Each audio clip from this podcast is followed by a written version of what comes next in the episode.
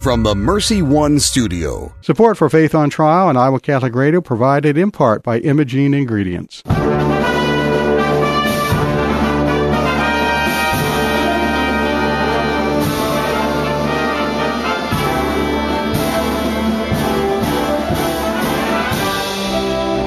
Our freedom of conscience and religion is being challenged by laws and regulations imposed by secular society. It's time to hear from the top Christian litigators in the nation who have come forward to tell us the truth and help us defend our faith. Hear ye, hear ye. All rise. Faith on Trial with Defender of the Faith, Deacon Mike Mano, is in session. And good Thursday morning from the Mercy One studio in West Des Moines. I'm Deacon Mike Mano here with Gina Knoll. Gina, how are you this morning? I'm doing well, thank you. Good. It's a beautiful week. It, It looks is. like we'll get a bunch of sunshine, and that always seems to make the show a lot easier to, to stomach. Yeah, it makes it a lot easier to come and go from the studio too. Yeah, Exactly. We're not having to fight with bad weather or anything. Although we did get snow. Didn't stay for very long. Wasn't that a terrible thing? What day was that? The, was that Monday this week? I don't. I don't know what. What it reminded me is. I, what it reminded me of is several years ago, many years ago.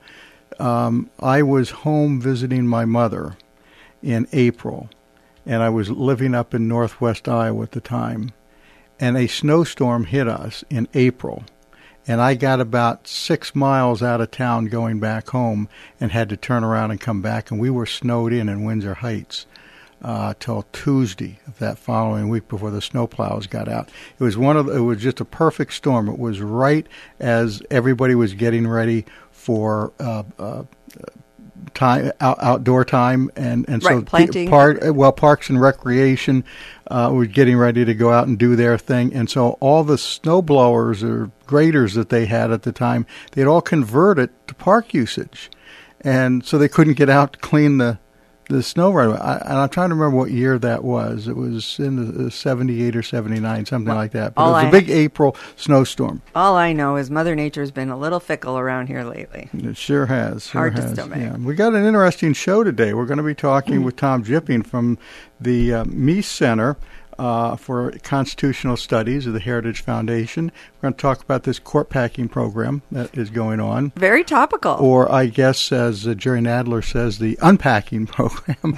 I, you know, Depending they- on the spin. They, they, yeah, they're def- they're redefining terms. Nonetheless, we're going to take a look at how the Supreme Court is um, structured and is wanting to be structured into the future. Mm-hmm.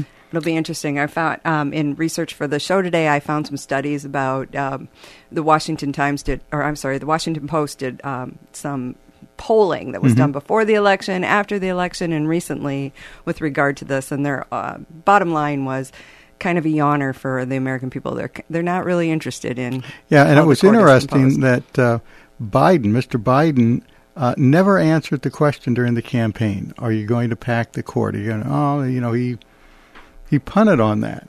But, I but they think do have all- some. I ha- I have seen some footage from his earlier years as a congressperson where he definitely thought it was a bad idea. Right, So right. It'll be interesting to to hear his take on it and how the whole thing works because. Um, I have my own ideas. If I were in Congress, I'd do it like the twenty third, twenty fourth Amendment. If you change the way the court is built up, it can't take effect until the next administration. That wouldn't be a bad idea. That so would- just like they can't give themselves raises until they, you know they can raise their salaries, but they can't raise their own salaries. That the salary raises don't take effect until the next um, election. Yeah, so the the whoever would be appointing the new justices would be elected in 24.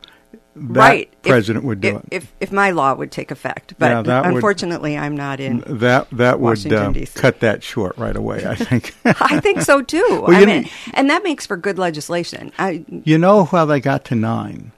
Maybe I've explained this once before. They started out like at six because con- the Constitution says that uh, the Congress, uh, it's up to the Congress how many people are on it. The composition of the court is up to the Right. Congress. So they started with six, then they went down to five. And what they started doing is, as the country expanded, they started creating circuit court uh, around our great big nation. And Mhm. right, and as they added another circuit, they would add another judge, so they'd have a circuit judge or somebody in Supreme Court who was the circuit judge for a particular circuit until they got up to ten. And then they decided, as this country grew, that it would become too wieldy. So they, in I think it was 1869 or something, they set the limit at nine, and that's how we got the nine. That's been with us right, ever since. Right, and then since they quit traveling. they don't travel like they did. That's right. That was one of the reasons that, uh, that they added a justice each time because when they created a circuit, that circuit justice would go out and actually hear cases, in those, cir- you know, those circuits. Yes. from Washington D.C. to the state of Washington was a long time to be away from the centralized court. Yeah, and the interesting thing is, in the early years of the court, uh, it was not really that prestigious a job No, because you know you'd be doing a lot of traveling. Well, I just imagine there were no airplanes back then. No, That's and a they and they only met for a short period of time in Washington, and then they all went home. Yeah, yeah. Well, we keep them a lot busier. So, And then we're going to talk uh, to um, uh, Julie Blake from the Alliance Defending Freedom about a lawsuit in Missouri, the College of the Ozarks versus Biden, uh, because Biden uh, issued an executive order his first day in office about housing. And what it does is it affects their dormitory. And College of the Ozarks is saying, hey, we're a Christian dormitory. We don't want men in with the women and Right, showers exactly. and all that. So that's what that's about. So we'll talk with Julie about that. And I uh, would imagine that individuals have rights to their privacy if, Uh, they, if they prefer it. some courts have ruled otherwise. Well, and, I'm uh, anxious to find out if we can maintain our sense of privacy. Yeah, I don't know. Do you have a, prayer to I start do. us off with? In the name of the Father, and the Son, and the Holy Spirit, amen. God of peace, bring your peace to our violent world, peace in the hearts of all men and women, and peace among the nations of the earth. Turn to your way of love those whose hearts and minds are consumed with hatred. Strengthen us in hope, and give us the wisdom and courage to work tirelessly for a world where true peace and love reign among nations and in the hearts of all. Amen. Amen. Thank you very much, Gina. And we will be back in about three minutes with Tom Jipping from the Heritage Foundation. Support for Iowa Catholic Radio and John Leonetti in the Morning is provided by Blessman International. Blessman International partners with volunteers and donors to provide sustainable programs for children in South Africa by leading 12-day all-inclusive experiences, sharing the heart of Christ with vulnerable children in South Africa. Teams are forming to do something significant in an African child's life. Learn more at blessmaninternational.org. Thank you to Blessman International for their support of Iowa Catholic Radio.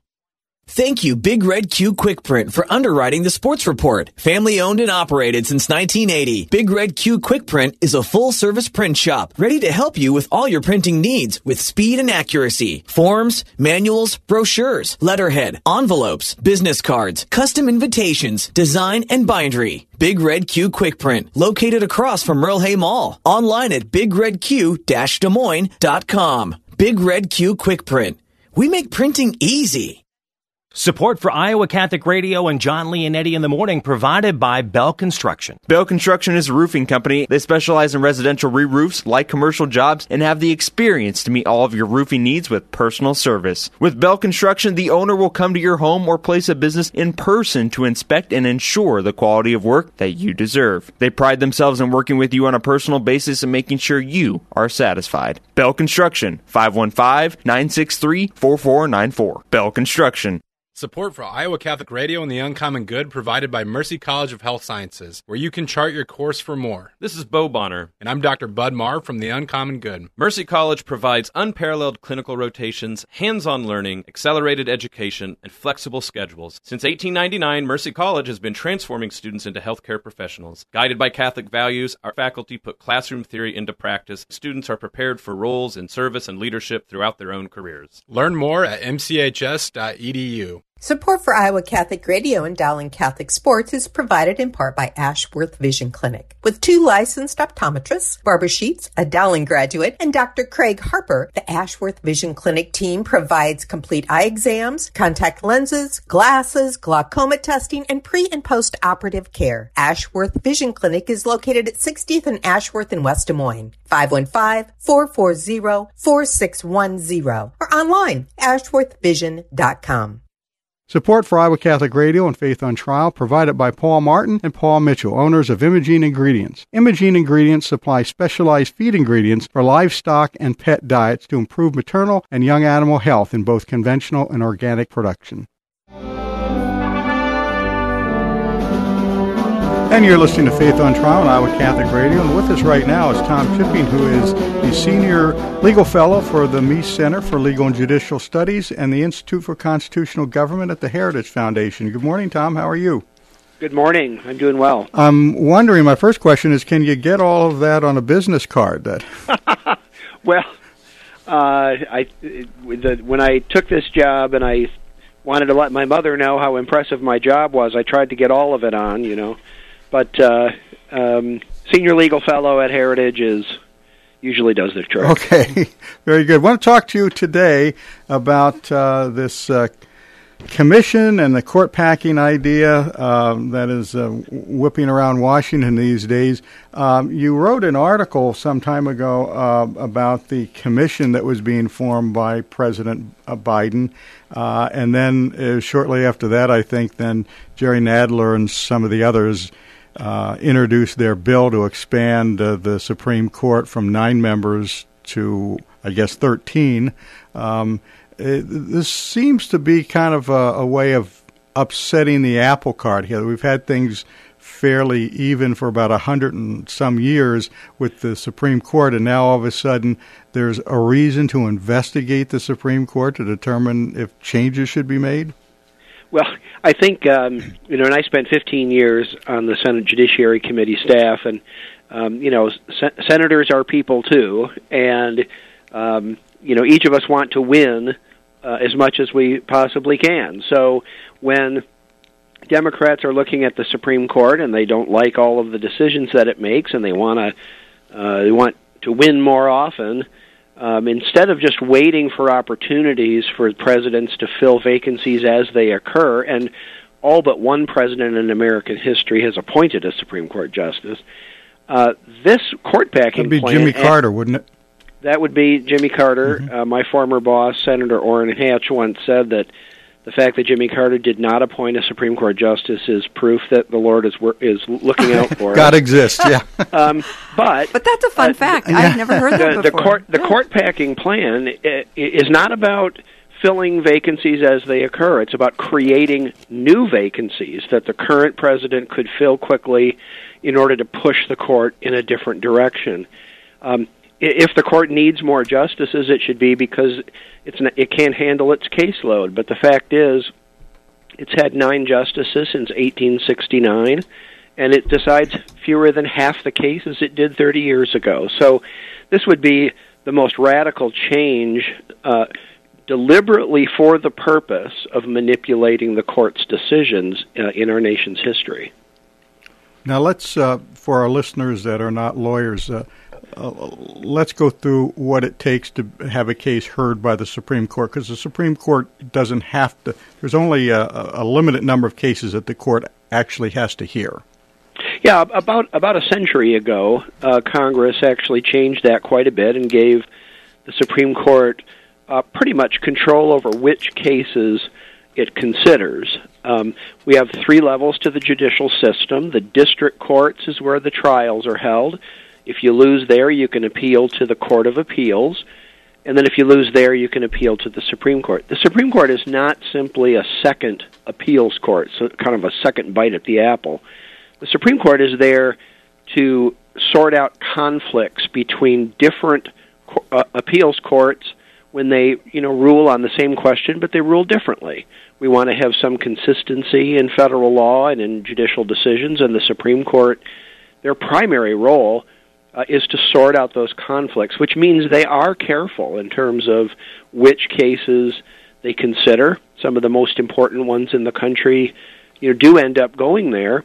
But the Supreme Court, I don't think, should get you know kind of its hands in all sorts of different legal controversies just for the sake of it. Um, and uh, so, getting to the Supreme Court they get about 10,000 appeals a year, and they decide about 75 cases. So it's uh, it's pretty selective. Now there are certain cases that they have to hear, correct? There are ve- uh, very few. Uh, I think the ones that get to the Supreme Court that really grab attention have to do with constitutional issues, things like um, abortion or religious freedom or um, th- those kinds of, of issues, which are probably the most um, profound issues in, in the judicial system. Those are the ones that really grab the court's attention and uh, and are and are likely to produce the kind of conflicts or or conflicting decisions that the Supreme Court needs to sort out. Now, if this um, uh, thing that Nadler has introduced, this bill that Nadler has introduced, if it goes through and is signed by uh, the president, and we expand then uh, the court by four, what effect would that have on the court and on really on the larger society today? Well, the the, the effort to or the the suggestion to expand the court, I think, is based on a false premise, which is that justices appointed by one president always rule the same way. Justices appointed by the different political party always rule the other way. Um, there, there's uh, a room full of examples of how that's not true. And so, this idea that uh, appointing four more Democratic justices will automatically or necessarily cause them to decide certain issues a certain way uh, is, I think, fiction. And it's a very dangerous fiction because it ends up, uh, like I said, politically manipulating the court in, in order to try to change its decisions. But it, I think the biggest effect of it will be uh, people will have even less faith that the Supreme Court and inner courts generally are impartial. Instead, it will only foster the idea that judges, just like politicians, make decisions based on politics. Uh, there was an attempt back in the FDR administration to pack the Supreme Court to add additional members. Um, what happened to that? Why you know, FDR was very popular. I think he just came off a landslide reelection. Uh, how come that didn't go through? He did. He, in 1936, he was reelected in a landslide, and the Senate. I mean, consider this: the Senate was 80 to 16 Democrat, and you know he could have his his party was in complete control of Congress, and he wanted to uh, add up to six justices to the Supreme Court so that it would start upholding the very aggressive federal legislation that he wanted to push through. And it was Democrats, his own party, that rejected that. The Senate voted 70 to 20 against um, his bill. And Democrats said, you know, the independence of our courts is more important than any political agenda of the moment. Like I said, we all want to win, but there are some principles that are more important than that.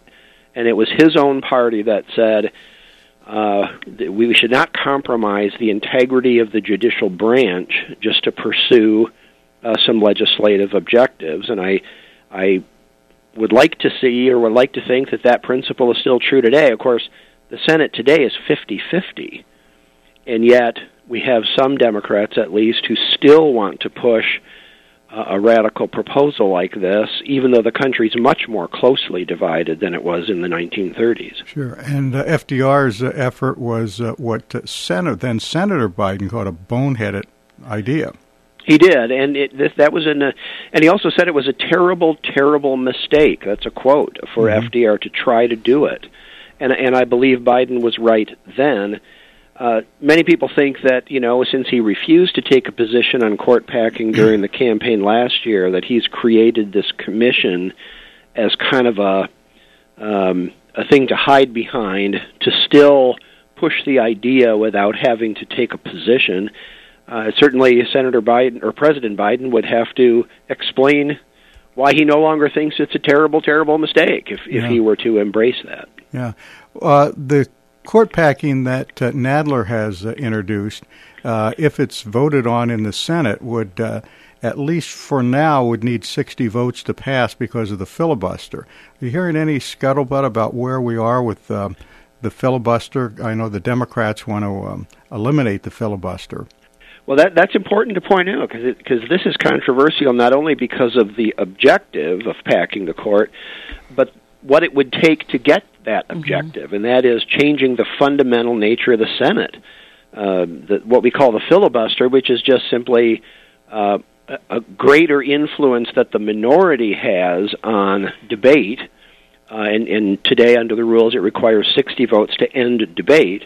Uh, that's been part of the Senate's legislative process for more than 200 years. I mean, it's literally the single thing that most people think of when they think of the United States Senate. Mr. So, Smith goes to Washington. Well, yeah, uh, it's, know, it's not done that way anymore. But uh, well, you know, we I'm sure we don't have time to discuss the fact that it was not really done that way then either. but um, the fact is, uh, this this is the distinctive way that the Senate approaches legislation. It's different than the House, but it's supposed to be different than the House. So, in order to get a bill like this passed, while the House could pass it with just a, a very narrow majority, it would have to get 60 votes in the Senate. Uh, that that's what we call a check and a balance. You know, uh, uh, a little bit of a speed bump so that legislation doesn't just fly through the Congress and one party gets everything that it wants every single time. Like I said, we all want to win, but the filibuster's there to uh, to make sure that it, you know, things don't happen too quickly and that too much power doesn't end up in too few hands. So uh, that's what it would take. There- And, but pe- but some want it so bad that they are talking about getting rid of the filibuster just to get this one bill passed. yeah, um, there is some talk going around that um, the Democrats uh, aren't really that serious about uh, packing the court. But what they want to do is they want to send a message to the justices there that you better start thinking a little differently in your rulings.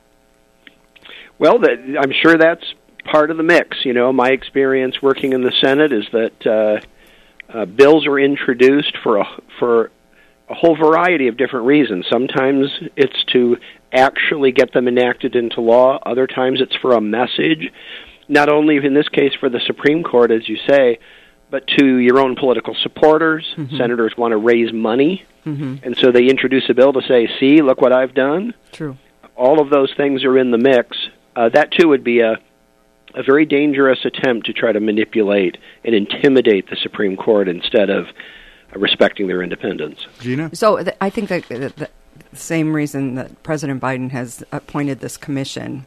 Um, th- there's many effects of doing that sort of thing. One of the uh, uh, um, one of the proposals that they're looking at, or the commission is supposed to review, is either a um, term limit or a age limit for our Supreme Court justices.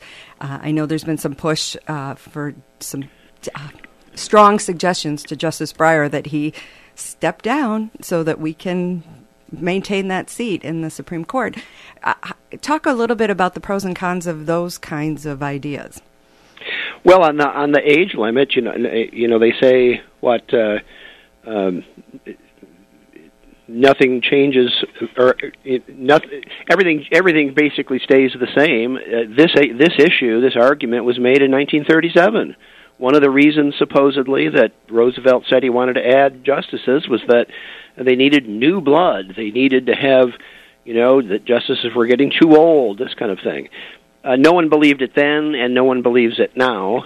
Um, and it would take a constitutional amendment, not just legislation, to change the the, the fact that Supreme Court justices, like all federal judges, serve uh, for unlimited terms. If you look at the Declaration of Independence, this was literally one of the reasons that America declared independence from Great Britain, because the political uh, rulers were manipulating the judiciary, um, both in terms of how long they served and how much they were paid. This is, you know, we're we're going around the same block here. The issue is not uh, how long a justice serves. The issue is not how old a justice is.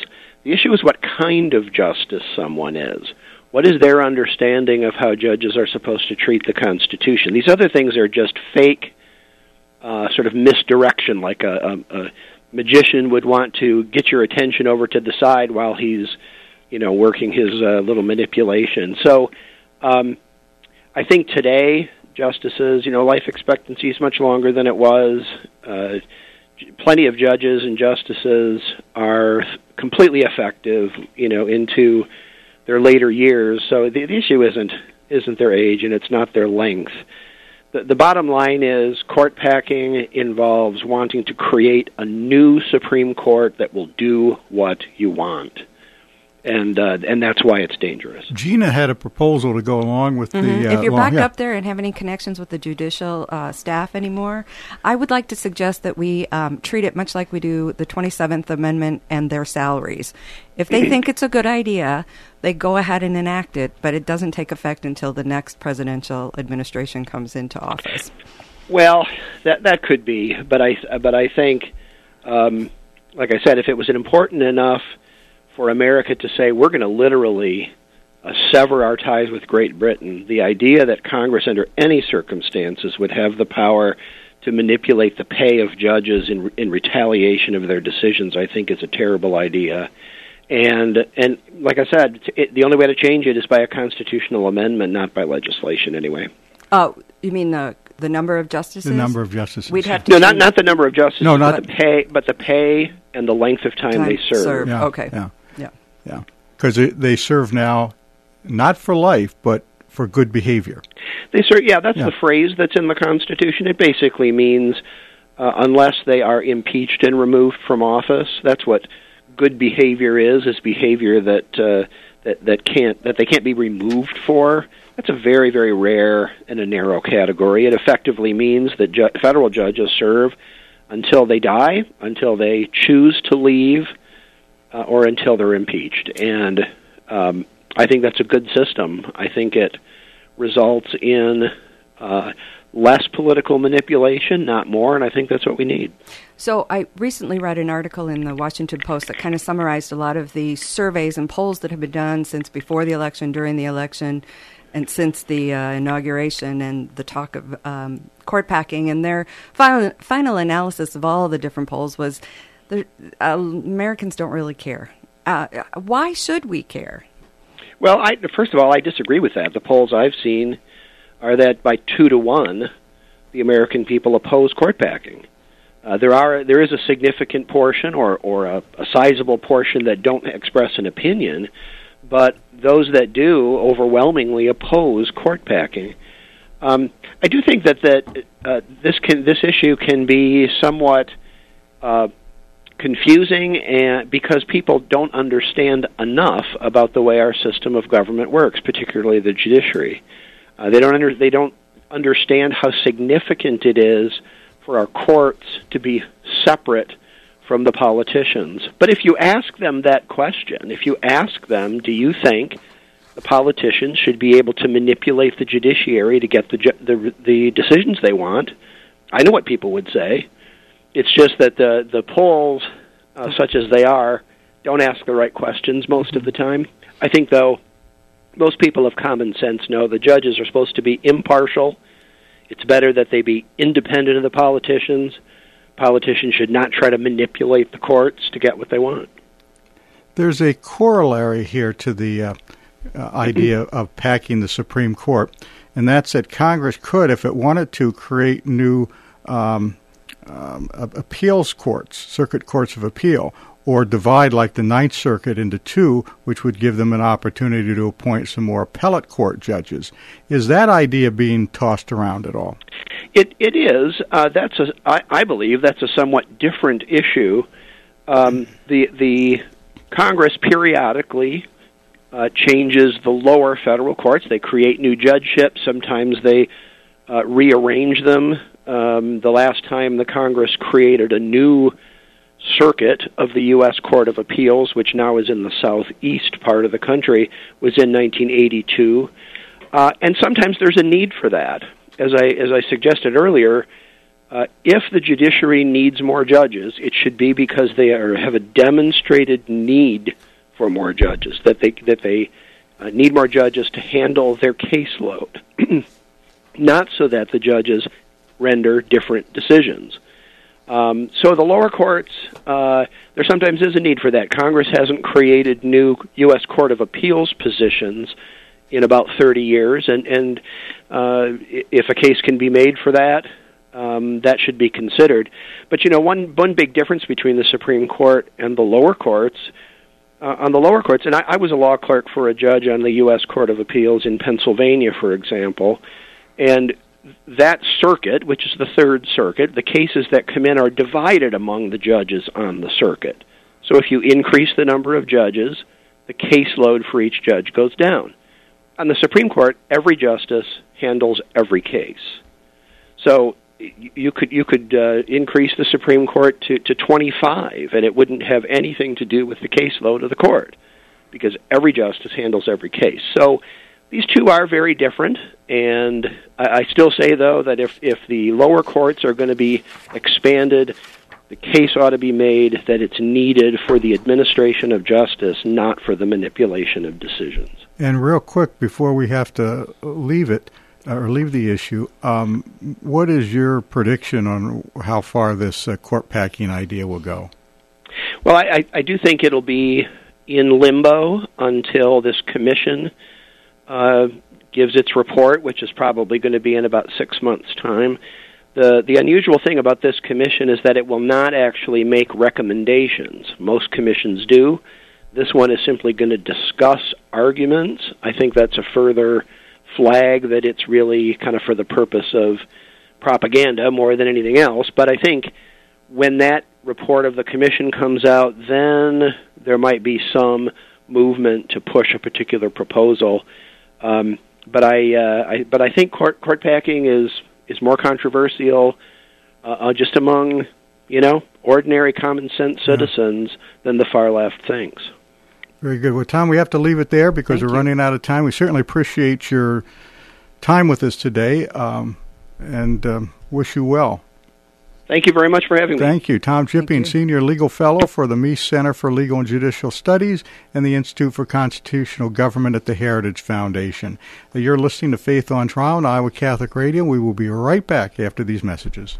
Support for Iowa Catholic Radio and Jon Leonetti in the morning provided by Bell Construction. Bell Construction is a roofing company. They specialize in residential re-roofs, like commercial jobs, and have the experience to meet all of your roofing needs with personal service. With Bell Construction, the owner will come to your home or place of business in person to inspect and ensure the quality of work that you deserve. They pride themselves in working with you on a personal basis and making sure you are satisfied. Bell Construction, 515-963-4494. Bell Construction.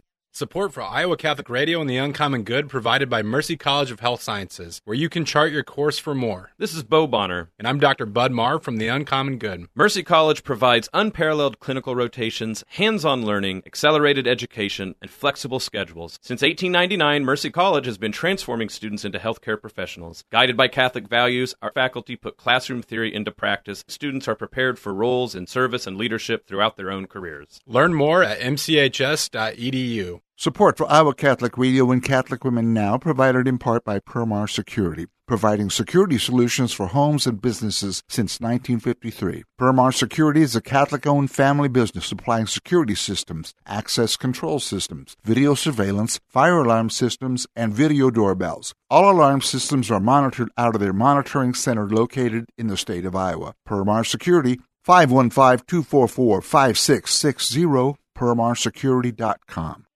Support for Iowa Catholic Radio and Dowling Catholic Sports is provided in part by Ashworth Vision Clinic. With two licensed optometrists, Barbara Sheets, a Dowling graduate, and Dr. Craig Harper, the Ashworth Vision Clinic team provides complete eye exams, contact lenses, glasses, glaucoma testing, and pre and post operative care. Ashworth Vision Clinic is located at 60th and Ashworth in West Des Moines. 515-440-4610 or online ashworthvision.com. Thank you, Dental Associates, for underwriting Dowling Catholic Sports 365. With over 40 years experience, Dental Associates is a group dental practice with the mission of promoting optimum health and well-being to all patients, providing preventative, restorative, and cosmetic dentistry for the entire family. Message underwritten by Dr. Kenton Gleichman, Dr. Steve Karbaka, and Dr. Ben Nagel. Dental Associates addressing your smile, needs, and dreams online at Des Moines-DentalAssociates.com. Here's your forecast on Iowa Catholic Radio. A little bit of rain coming up, but we'll stay sunny today with our afternoon high in the upper 50s and a little bit breezy.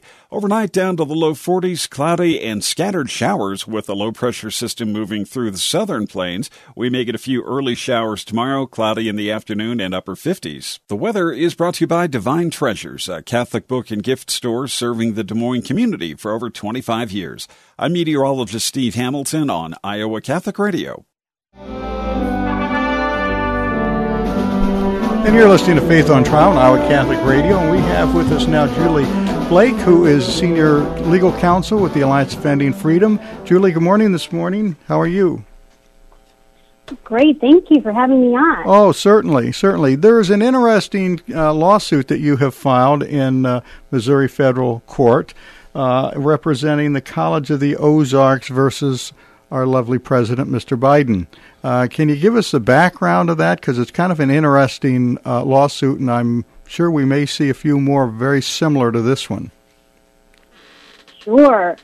So this lawsuit is about whether the government can force uh, private religious colleges to open girls' dorm rooms to males. Um, federal fair housing law has long prohibited sex discrimination, but it doesn't say anything about sexual orientation or gender identity. However, when President Biden took office, he issued an executive order uh, under which federal officials have tried to redefine sex to include sexual orientation and gender identity in federal housing law. And so, under this new directive, in all housing, uh, women will be forced uh, to share single sex dorms, dorm rooms, and shower rooms with men if that's their gender identity. And this was uh, the the executive order was from the president. This is not anything that Congress has passed yet or Congress has redefined. Although we did have a case earlier in the employment uh, situation where uh, gender identity was used um, kind of as a surrogate for sex. Yes, so Congress never debated this. In fact, Congress has repeatedly refused to add sexual orientation and gender identity to federal sex discrimination laws. So this came straight just from the president and from his unelected bureaucrats trying to achieve, uh, by their own, you know, dictates what they couldn't achieve through the democratic process, through the people's representatives in Congress. And we think that the law just doesn't say that. And neither a bureaucrat nor an unelected judge should read things into the law that just aren't there. Now, the College of the Ozarks is a private Christian college, is it not? Yes, a private religious school in Missouri. And uh, it has some um, religious uh, objections to the executive order. So, what would the executive order, if it was imposed on the college, what would that require the college to do or not do? Well, the president's policy is to force private religious colleges like College of the Ozarks to open its single sex dormitories to members of the opposite sex, including dorm rooms, roommate assignments, and shared sh- shower spaces and restrooms. Now, would that. Uh, so long. Go ahead. Uh, yep, so, so long as that's a person's gender identity. All right, now would this affect federal funding for the college, or would they be able to take you know, government-backed student loans or things, or would they be cut off from that, or would they just be closed down? So this directive is an order from the federal government, and it doesn't depend on whether or not you agree to take federal funds. So long as you have housing in America, defined as anything more permanent than a transient hotel room, if you own housing in America, you're subject to this directive.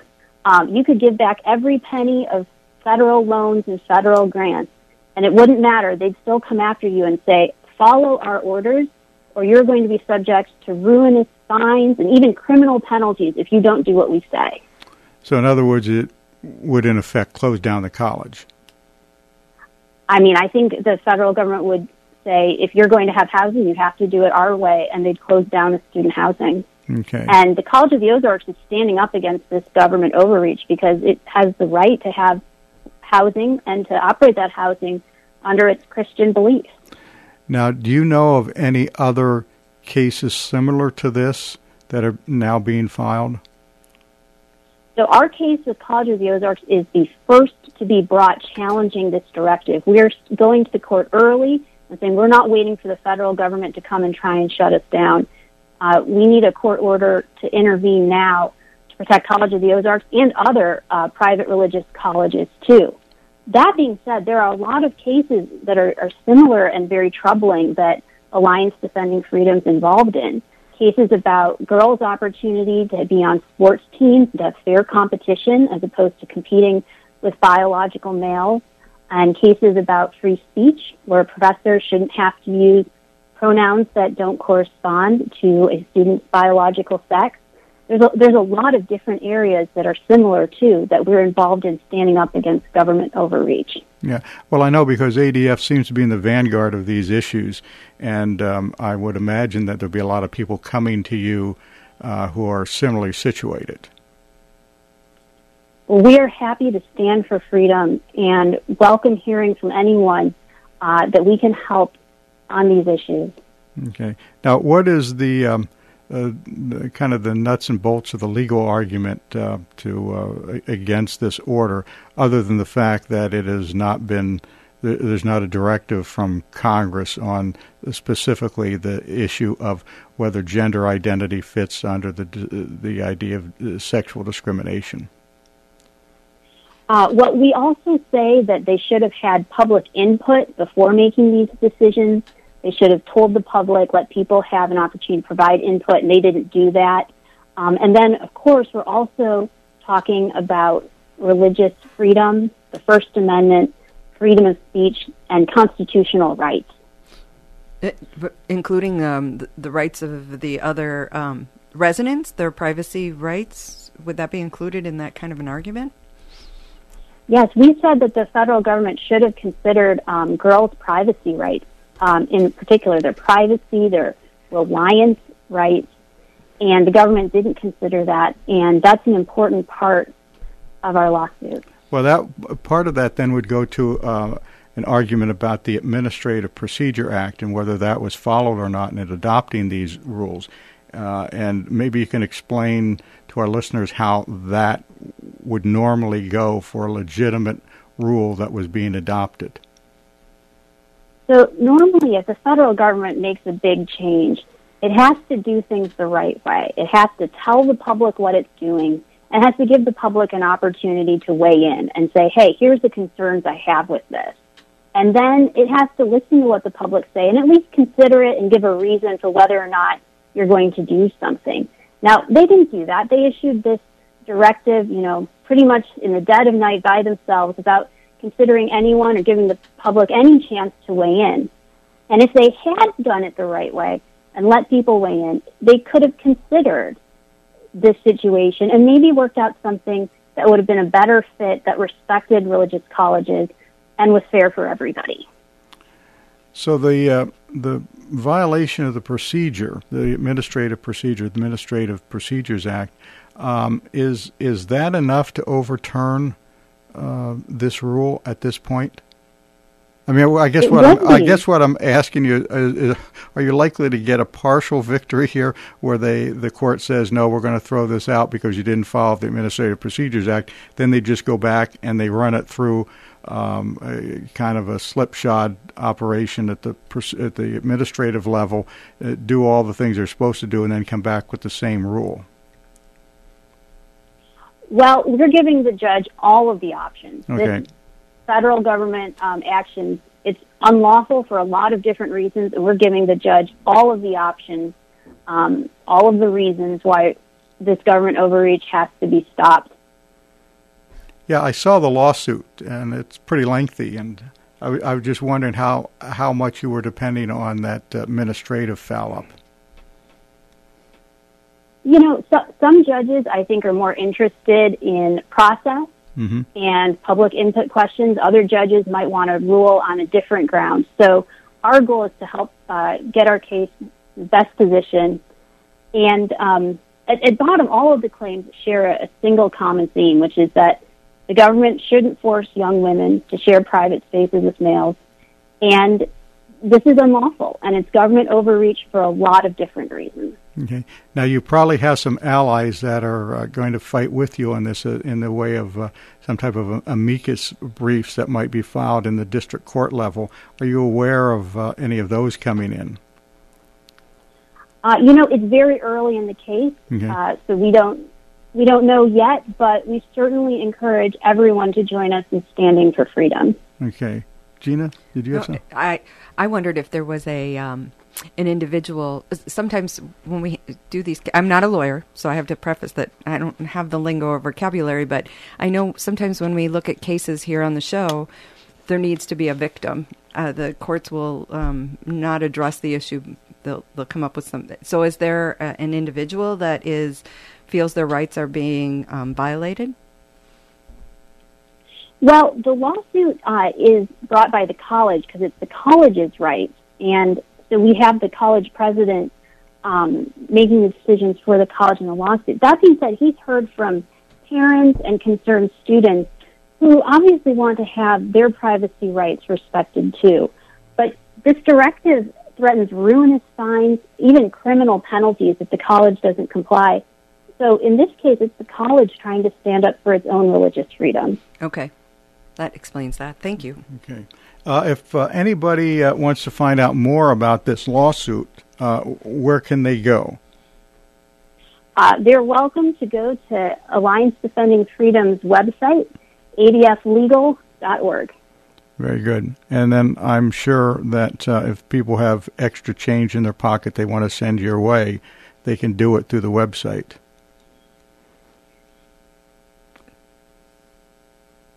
Did yes, we, well, yeah, there you go. Thank you so much. Uh, we really want to make sure that government cannot force schools to open girls' dorm rooms to males. Right, right. When, and we should point out that uh, ADF uh, represents their clients pro bono. Exactly. Yes, free of charge. And uh, and so you, you live off uh, people sending you their spare change once in a while to, to keep ADF going. Uh, our organization depends on the sacrificial giving of our ministry friends. Good, good. Wanted to get that in there for you. Julie, thank you very much for joining us today. We certainly appreciate it.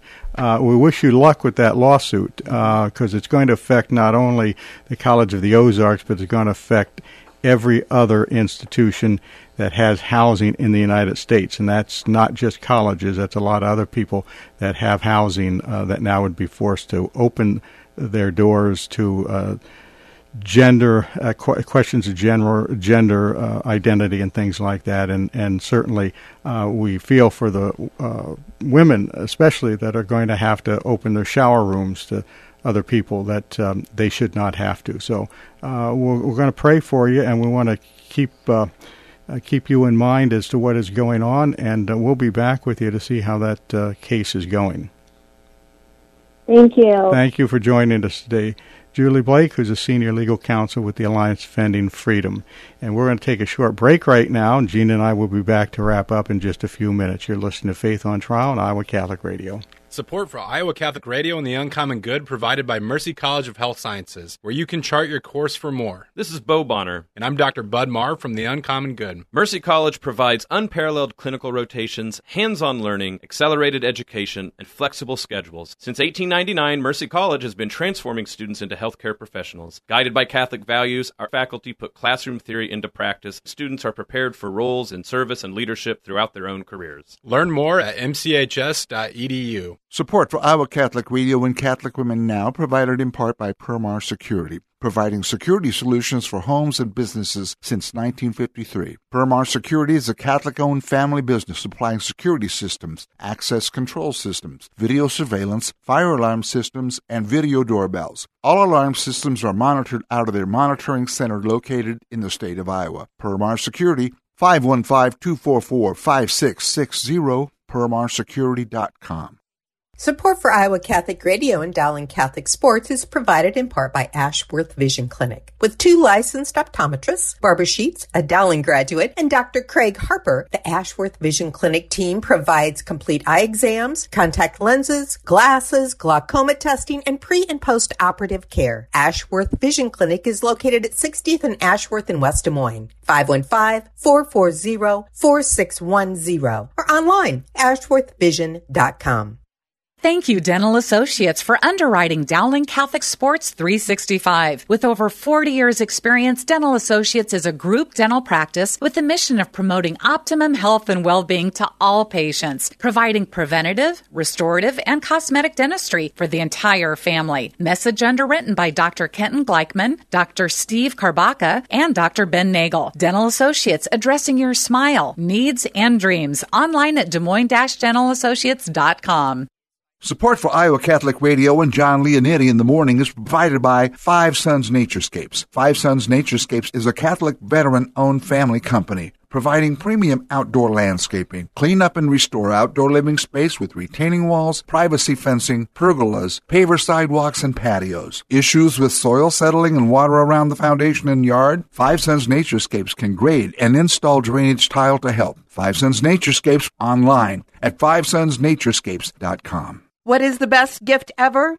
Giving a Catholic education is at the top of my list. Your contribution to CTO helps families send their children to our Catholic schools who otherwise could not afford it. In giving to CTO, you receive the best tax credits ever. Pledge or donate online at ctoiowa.org.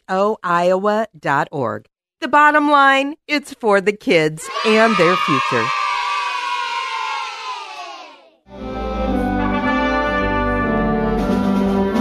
And you're listening to Faith on Trial on Iowa Catholic Radio. And Gina, uh, another interesting program. Well, I Uh, learned a lot. Yeah. I, I learned a lot. I think it's interesting that um, Mr. Jipping, Tom Jipping from the Mhm. Heritage Foundation, it uh, pointed out that um, most people do not understand the court system, and it dawned on me that maybe we should spend more time on c- civics in our classrooms. Um, and less time, perhaps, on some of these other crazy things we're teaching our s- students about hating this country. Yeah. Or hating each other. or hating, or hating each other, ourselves, or as hating the case may be. Yeah. You name it. Uh, let's go back to s- good old fashioned civics. Um, I, I also find the whole um, concept of President Biden's commission versus a law. You know, the Congress is trying to enact a law. Um, when do those butt heads? How long do we hang out in our separate courts and then try to um, rally that ball back and forth? Yeah, the interesting thing is that Mr. Biden uh, never uh, committed himself one way or another to that court packing concept during the campaign. He was very he was suspiciously quiet on that. And and didn't say anything, and kind of you know issued statements that made it sound like well he was he really liked the court the way it was, but he was willing to you know look into anything that might improve it and whatever. Um, and so uh, I was very sus- I, I, a matter of fact, eh, just before the election, I had a column in the Wanderer that asked that question. Tell us, Mr. Biden, are you for or against court packing? Of course, he probably doesn't read the Wanderer, devout Catholic that he's supposed to be, reading the Wanderer. But uh, that question was never answered uh, during the campaign. If it was, I think it would have changed a lot of votes. If he answered it with what he's doing now. Well, I the other thing that I, I, the more often we do these shows, the more that I learn about how wise our founding fathers were Oh, in setting up the our um, our government to be protective of the rights of individuals because of all of the violations um, that they were breaking away from in the English or in the in, from England, Mhm. and um, so what's old is new, which was pointed out by um, um, Mr. Jipping, and um, the control of the courts by the uh, by the by the English government was one of the reasons we broke away from England. Right, right, and and you are right. As we look back and see what those founders set up for us, um, they were very brilliant in what they did. Uh, they were fallible men, and they set up a fallible system. But they they they gave us something very brilliant to well, work and they were with, brave. and we and Yes. of course and we can screw it up, and that's that's the problem right now. Well, and that's because sometimes we don't understand our history. That's I- right. You know, history repeats itself, and as long as we understand it, uh, we can see the pros and cons. I mean, I think uh, we did a good job today of talking about court packing, the attempt to do court packing in the Roosevelt era, Right.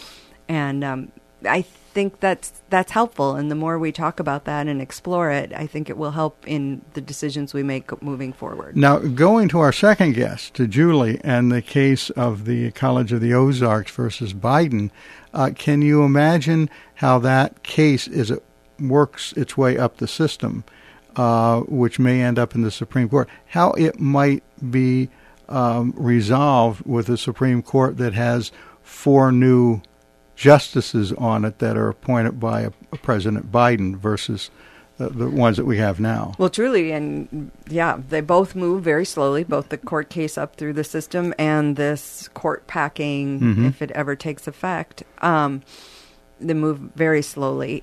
I, I find it interesting that the the court, the Supreme Court, as we've known in the last uh, number of years, ha- has had to make decisions on executive orders. Mhm. Some have been upheld, and some have been eliminated.